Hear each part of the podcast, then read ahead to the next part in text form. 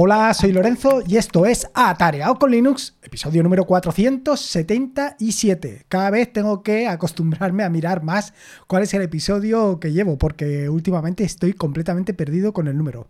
En fin, tonterías. La cuestión es que, como ves, he hilado perfectamente el título del episodio de hoy. Y es que te voy a hablar de tres temas en concreto. En particular te voy a hablar sobre Oye, te voy a hablar sobre cómo puedes crear y grabar tu propio podcast y por último te voy a hablar sobre el status line o sobre la barra de estado que normalmente puedes encontrar en mis escritorios en los diferentes vídeos. Te voy a hablar de estos tres temas y por eso he encadenado este título del podcast. Oye, podcast gratis y status.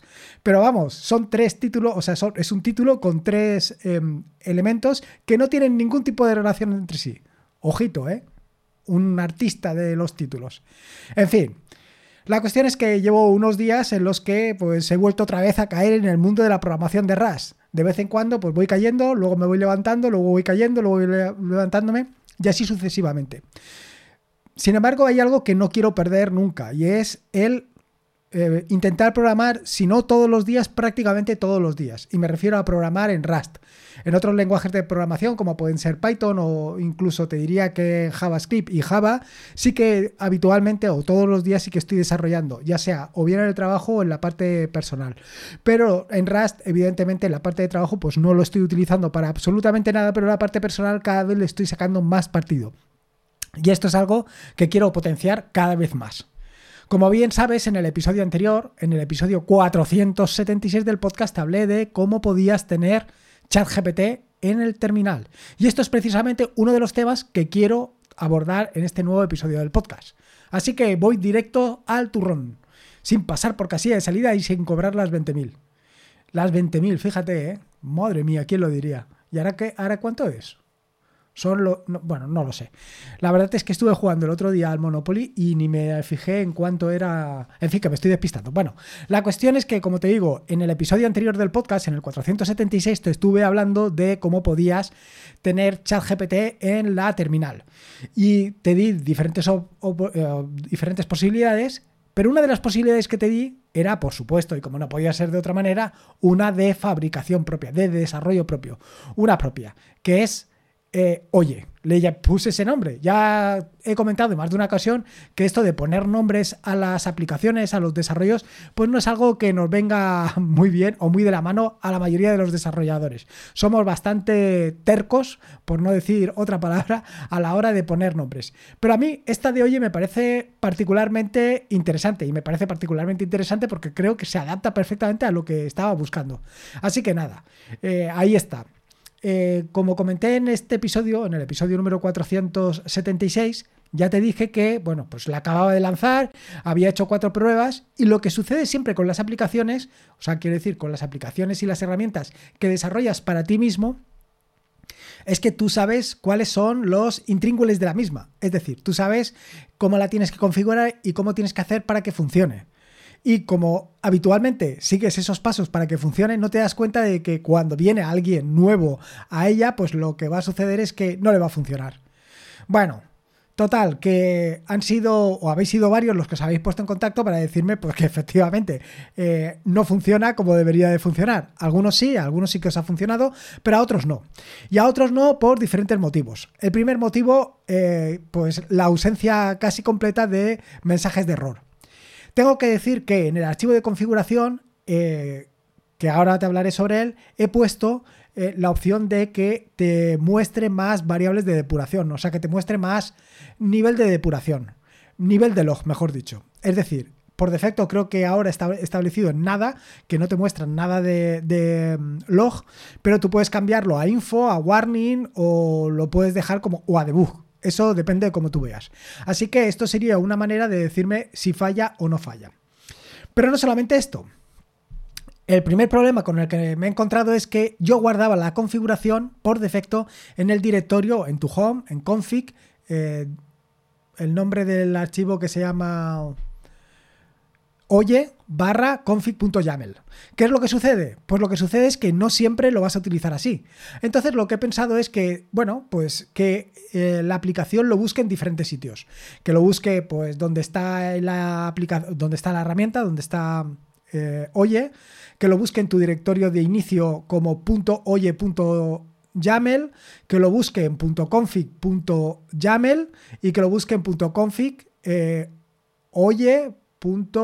Barra. ¿Cómo se llama? oye o config.yaml. Bueno, en fin, que te estoy diciendo aquí todos los nombres cuando realmente lo que tienes que hacer es echar una miradita a lo que te he dejado en el GitHub para saber cómo, cómo configurarla. Dicho esto, el siguiente problema con el que me he encontrado es que si tú no has puesto el API key, el API key de la página web de de eh, ahora no me va a salir, de ChatGPT, pues te salía un error que era prácticamente incomprensible. Vaya, te da un error de pues un error en la línea número 113 de AI.rs. Claro, esto es como, como decirte eh, tienes un error. Vaya, una chapuza. Entonces, lo que he hecho ha sido que cuando eh, lances la aplicación y no esté configurada ya, eh, la herramienta no esté configurada por defecto eh, la API key, lo que te va a decir es que tienes que introducir la API key. Incluso te va a preguntar por la API key. Y no solamente te va a preguntar por la API key, sino que además lo que va a hacer es redirigirte o sacarte un enlace a la página web donde tienes que solicitar la API Mucho mejor, ¿verdad? ¿Dónde va a parar? Bueno, pues ese primer problema ya lo tenemos resuelto. Luego, evidentemente, si la eh, API key que has metido es incorrecta, lo que va a hacer es mostrarte el correspondiente mensaje de error, lo cual es muy lógico. Incluso en el caso de que se produzcan otros errores, como puede ser que hayas superado el número de tokens eh, permitido durante el mes, pues igualmente te va a mostrar un mensaje de error. Pero me he dejado un error fundamental y es la opción de que cuando tú, o sea, que ejecutes oye sin nada, es decir, oye y vacío. ¿Qué es lo que va a suceder? Pues lo que va a suceder es que te va a decir, oye, me tienes que decir algo para que ponga. Esto, pues no lo he excepcionado. Así que no te va a mostrar por ahora ningún error. Lo corregiré. Eh, luego, por otro lado, como te decía, también he resuelto el tema de dónde se va a guardar la configuración. Te he dado esas tres posibilidades para, tres o cuatro posibilidades para que tú le elijas. Y luego, em, esto surgió por el tema de que eh, me, abrieron una ISU, me abrió una persona una ISU en, eh, en GitHub diciéndome que pues le estaba dando un error. Y me, la cuestión es que, y lo que me llamó la atención es que él quería meterlo dentro de un contenedor. Cosa que está muy interesante, no lo había pensado yo, pero bueno, lo meten dentro de un contenedor. Lo que sucede es que al meterlo dentro del contenedor pues da un error da un error porque precisamente, bueno, pues tienes que acordarte de dónde tienes que dejar el config para que no tengas ningún problema. Ahora, tal y como lo he dejado, pues lo puedes dejar donde tú quieras. Quiere decir, si lo quieres dejar eh, al lado del archivo del binario, pues ahí lo tienes. Si lo quieres dejar en otro sitio, pues también lo tienes. En fin, que tienes distintas opciones y soluciones para eh, utilizarlo. Y luego, por cierto, otra cosa que comenté en el vídeo anterior es que cuando ejecutabas un, por ejemplo, un ls-la, no te daba el valor del, o sea, no te listaba nada del directorio en el que te encontrabas. Inicialmente, pues esto me llamó mucho la atención. Yo digo, ostras, ¿esto cómo puede ser? Bueno, pues resulta que sí que es. Porque lo que hace es añadirle uno, unas comillas. O sea, dobles comillas y el valor pues no lo interpreta correctamente. Solución, quitarle las dos comillas y ya funciona a las mil maravillas, perfectamente. Con lo cual ya lo puedes ejecutar también en los propios directorios. Es decir, le puedes decir sin ningún tipo de problemas, lístame todos los archivos que se encuentran en el directorio en el que estoy. Y él te va a hacer un ls-la. Ya está. Y va a funcionar perfectamente. Ya te digo que esto es una primera versión. Bueno, este ya es una segunda versión. Pero eh, estoy muy emocionado porque veo que hay bastante participación, con lo cual esto podemos ir aumentándolo. Otra de las cosas que se ha pedido es integrarlo con Whisper. El problema de Whisper es que tienes limitado a 30 minutos. Entonces no tengo muy claro si esto es realmente práctico o no es realmente práctico. Si lo veis práctico, pues bueno, pues lo ponemos. ¿Qué, vamos a hacer? Pero bueno, es una cuestión de pensar porque realmente no lo termino de ver. Pero esto es como todo. Eh, para gustos los colores. Esta es la primera de las cosas que te quería contar en este episodio del podcast. La segunda es esto de los podcasts gratis. Esto no es nada nuevo. Esto ya te hablé sobre él en el episodio número 465 en cómo hacer tu podcast a lo fácil. Y se me olvidó poner y a lo gratis, porque evidentemente esto iba a ser gratis. En el podcast sí que lo expliqué. Al final se trataba simplemente de mantener todos tus eh, o sea, mejor dicho, subir todos tus eh, eh, audios a archive.org. En archive.org, pues poner los datos de los audios, el título, en la descripción, etcétera, etcétera. Y luego en GitLab subir algunas cositas, pero muy sencillote, y ya está. Bueno, hacer una programación, había que hacer unas cuantas cosas, ¿vale? Esto falta por explicarlo bien porque evidentemente si lo quieres hacer la primera vez y solo te va a costar, pero yo eh, me, me, ofrezco a que quien lo quiera hacer, eh, que se apunte, que yo sin ningún problema. De hecho, estoy pensando en hacer un mini podcast, un podcast de tres o cuatro capítulos, eh, donde empiezo desde cero a montar esto. Quiero decir, empiezo desde cero a montar un podcast utilizando esta combinación de herramientas que son open source y no solamente son open source, sino que además te van a dar la posibilidad de tener alojado tu podcast de forma completamente gratuita. Luego las donaciones dependen de ti, eso por supuesto. Bueno, como te digo, estoy pensando en ah, hacer un podcast o un video podcast donde explique todo esto para contar pues exactamente cómo puedes tener tu podcast ahí alojado sin gastarte el más mínimo euro, dólar o lo que sea. Mientras tanto, si alguien quiere, eh, pues, o tiene curiosidad por hacerlo, que se ponga en contacto conmigo, que yo le echo una mano. En el episodio siguiente, en el episodio número 466 del podcast, eh, vino Alberto, del podcast Papa Friki, que eh, fue la persona que inició todo este movimiento para montar su podcast utilizando pues este contenedor Docker de Rust que lo que hace es generarte el podcast. Es decir, lo que hace es, a partir de los archivos, de los audios que se encuentran en archive.org, te genera el podcast. Así de sencillo. Súper sencillo y, no tienes que hacer nada más. Incluso no te tienes que preocupar de, publicarlo ni de nada de nada. Simplemente él se encarga luego de crearte la página web, de publicar, de crearte el feed. Todo eso lo hace completamente automático. Bueno, total, que en el episodio número 466 del podcast, cuando vino Alberto, pues estuvimos hablando de lo que había costado, de si esto, de si lo otro, en fin, que le estuvimos dando distintas cosas o distintas vueltas a todo este proyecto de tu podcast gratis. Y en ese momento él me dijo, ostras, pues no estaría mal que a la vez que se publica el episodio del podcast, se genera el feed nuevo, a la vez se publique un mensaje en Mastodon donde se diga, pues efectivamente, oye, que he publicado este episodio del podcast y que... Y bueno, pues para que la gente lo escuche. Y no te, no te tengas tú que preocupar de eso.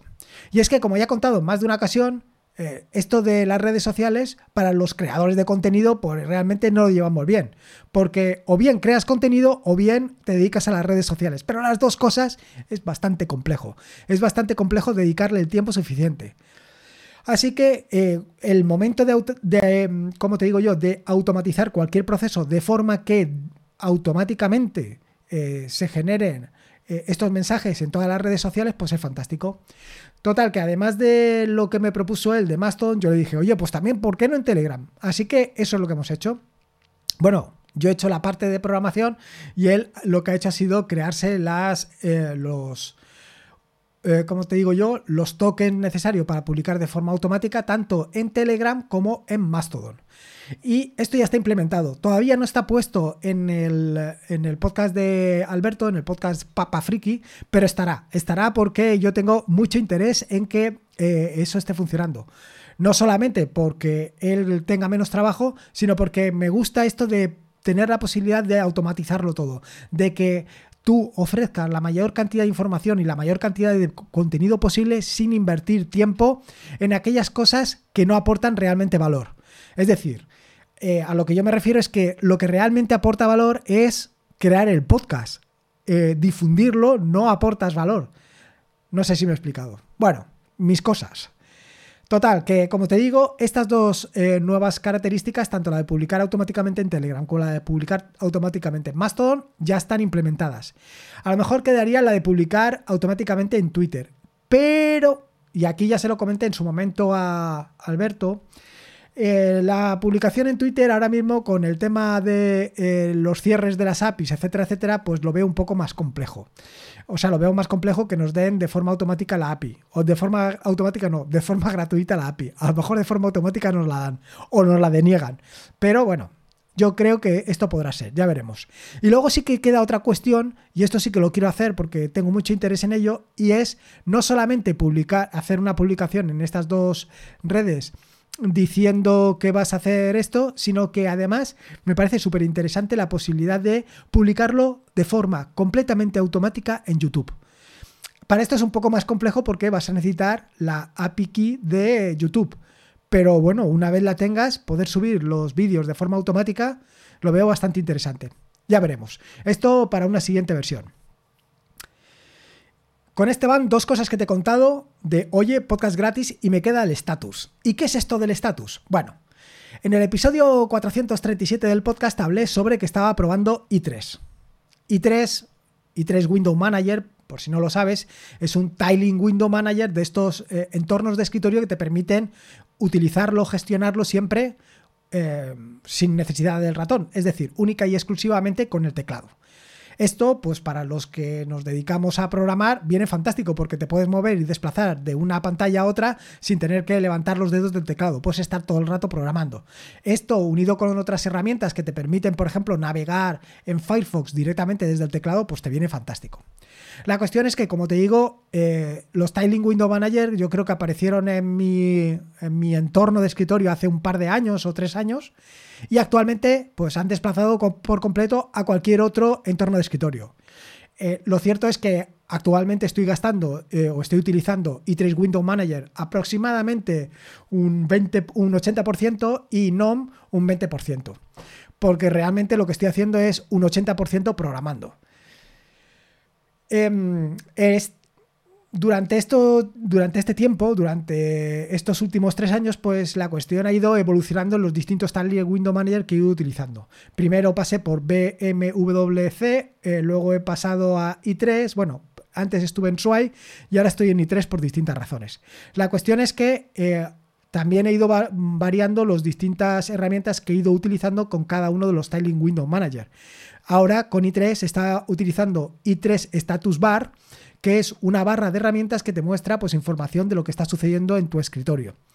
O información relativa, por ejemplo, al tiempo, la hora que es, eh, los recursos que se están consumiendo, etcétera, etcétera, etcétera. ¿Qué es lo que sucede? Que pues con el como te digo yo, con la llegada masiva de herramientas y aplicaciones de Rust a los diferentes entornos de escritorio, pues han ido afectando de más o en mayor o menor medida a distintos entornos de escritorio. Y por supuesto a i3 también. En este sentido, he reemplazado i3 Status por i3 Status RS, que es la versión de i3 Status pero implementada en Rust. Em, hasta aquí bien. Hasta aquí, pues más o menos. Porque el archivo de configuración de i3 Status RS era muy similar al de i3, i3 Status, con lo cual no tenía ningún problema. Y esto ahora lo voy a unir con otra cosa. Y es el miedo que tenía yo a las rolling release con las actualizaciones. Evidentemente, uno de los problemas que podemos tener una persona que está trabajando con un entorno de producción es que en un momento determinado, cuando te conectes a ese entorno de producción, cuando lo pongas en marcha, te des cuenta que algo ha cambiado. Te des cuenta que, por ejemplo, la aplicación que estabas utilizando por defecto ahora ya no funciona porque ha venido una actualización y ha dejado de funcionar. Esto era algo que yo temía. No solamente esto, yo estaba pensando más en que el entorno de escritorio con el que estaba trabajando, pues por la razón que fuera, se corrompiera por la nueva actualización y dejara de funcionar. ¿Qué es lo que sucede? Pues lo que sucede es que estoy trabajando con un entorno de escritorio de tipo i3 y esto es bastante sólido. Sí que hubo un cambio reciente en el que se incluyeron los gaps en i3, que son las espacio entre ventanas, pero lo cierto es que se incluyó y no ha habido ningún problema. Y también te tengo que decir que con el uso de NOM, en ningún momento en estos últimos dos años he tenido ningún tipo de problema. Es decir, todas las actualizaciones han sido perfectas. Nunca he podido decir que ha dejado de funcionar algo. Salvo i3 Status RS, sí. Y es precisamente lo que me he pasado eh, este fin de semana también configurando. Y es que en esta última actualización, el desarrollador de i3 Status RS se le ha ocurrido la idea de cambiar los archivos de configuración, de cambiar los archivos de configuración de forma que no son retrocompatibles con los archivos de configuración de la versión anterior, sino que cambian. Esto casi me explota la cabeza, porque claro, cuando yo he arrancado mi escritorio, eh, perdón, cuando he actualizado mi escritorio, pues la barra de estado dejaba de funcionar y me estaba dando errores. Y yo digo, pero ¿cuándo he cambiado yo la configuración? Yo no he cambiado la configuración. ¿Cómo ha podido suceder esto? ¿Quién me ha puesto la pierna encima? Eh, hasta que me he dado cuenta de que no, que efectivamente no era problema de que el archivo de configuración lo hubiera cambiado en, una, en un arrebato de cambiar configuraciones. No, simplemente es que había sucedido, se había producido una actualización de i3 Status RS. Con lo cual, mm, vaya, el archivo de configuración ya no valía. Eh, cambiaban tantas cosas que era prácticamente imposible mantenerlo. Con lo cual, me ha tocado actualizarlo. Tampoco ha sido gran problema, porque lo que me he encontrado es que la actualización, eh, o mejor dicho, todo ha ido a mejor. Eh, i3 Status ahora es mucho más práctico de configurar, más sencillo y más comprensible por lo menos desde mi punto de vista. Luego habrá quien diga que esto ha sido un total desastre y que ha ido todo a peor. Pero bueno, yo creo que no. Yo creo que ha ido todo bastante bien. Pero sí que me ha llamado la atención esto que te acabo de decir, que durante tanto tiempo he estado utilizando i3 Status, bueno, he estado utilizando una, una rolling release y no he tenido ningún problema hasta, hasta hace unos días. Bueno, hasta este fin de semana, básicamente con esto de i3 Status RS. lo cierto es que una vez he actualizado todos los plugins, he dejado configurado como yo quería eh, la barra de estado, pues la cosa ha quedado muy, muy, pero que muy eh, resultona. Porque la gracia de i3 Status RS es que tiene muchos más complementos o muchos más bloques, o yo lo creo así, que los que tenía el anterior, con lo cual he podido completarlo más. Es cierto que le he tenido que dedicar cierto tiempo a em, configurar esta barra de estado, pero yo creo que ha quedado bastante bien. Y esto es un poco lo que quería contarte. Las tres aventuras en las que me he metido. Ya te digo, la actualización de Oye, eh, esto de los podcasts gratis, que te animo a que si quieres comenzar tu podcast, pues ya sabes. Y si no, bueno, pues ya te digo que en breve eh, la idea es hacer un podcast o una serie, nada más, de, pues no lo sé, a lo mejor 4, 5, 10 podcasts, en el que, o sea, 10 episodios del podcast, del podcast completamente independiente, en el que te cuente exactamente cómo hacerlo. Y luego, por último, esto del status RS y un poco las implicaciones en lo que las actualizaciones se refiere. Así que nada, esto es lo que quería contarte. Espero que te haya gustado este nuevo episodio y si puedes, ya sabes, una valoración en Evox, en Apple Podcasts, en Spotify, me vendría fantástico para que otras personas disfruten tanto como yo disfruto de Linux. Recordarte que este es un podcast de la fantástica y maravillosa red de podcast de sospechosos habituales, donde puedes encontrar fantásticos y maravillosos podcasts. Puedes suscribirte a la red de podcast de sospechosos habituales en fitpress.me barra sospechosos habituales.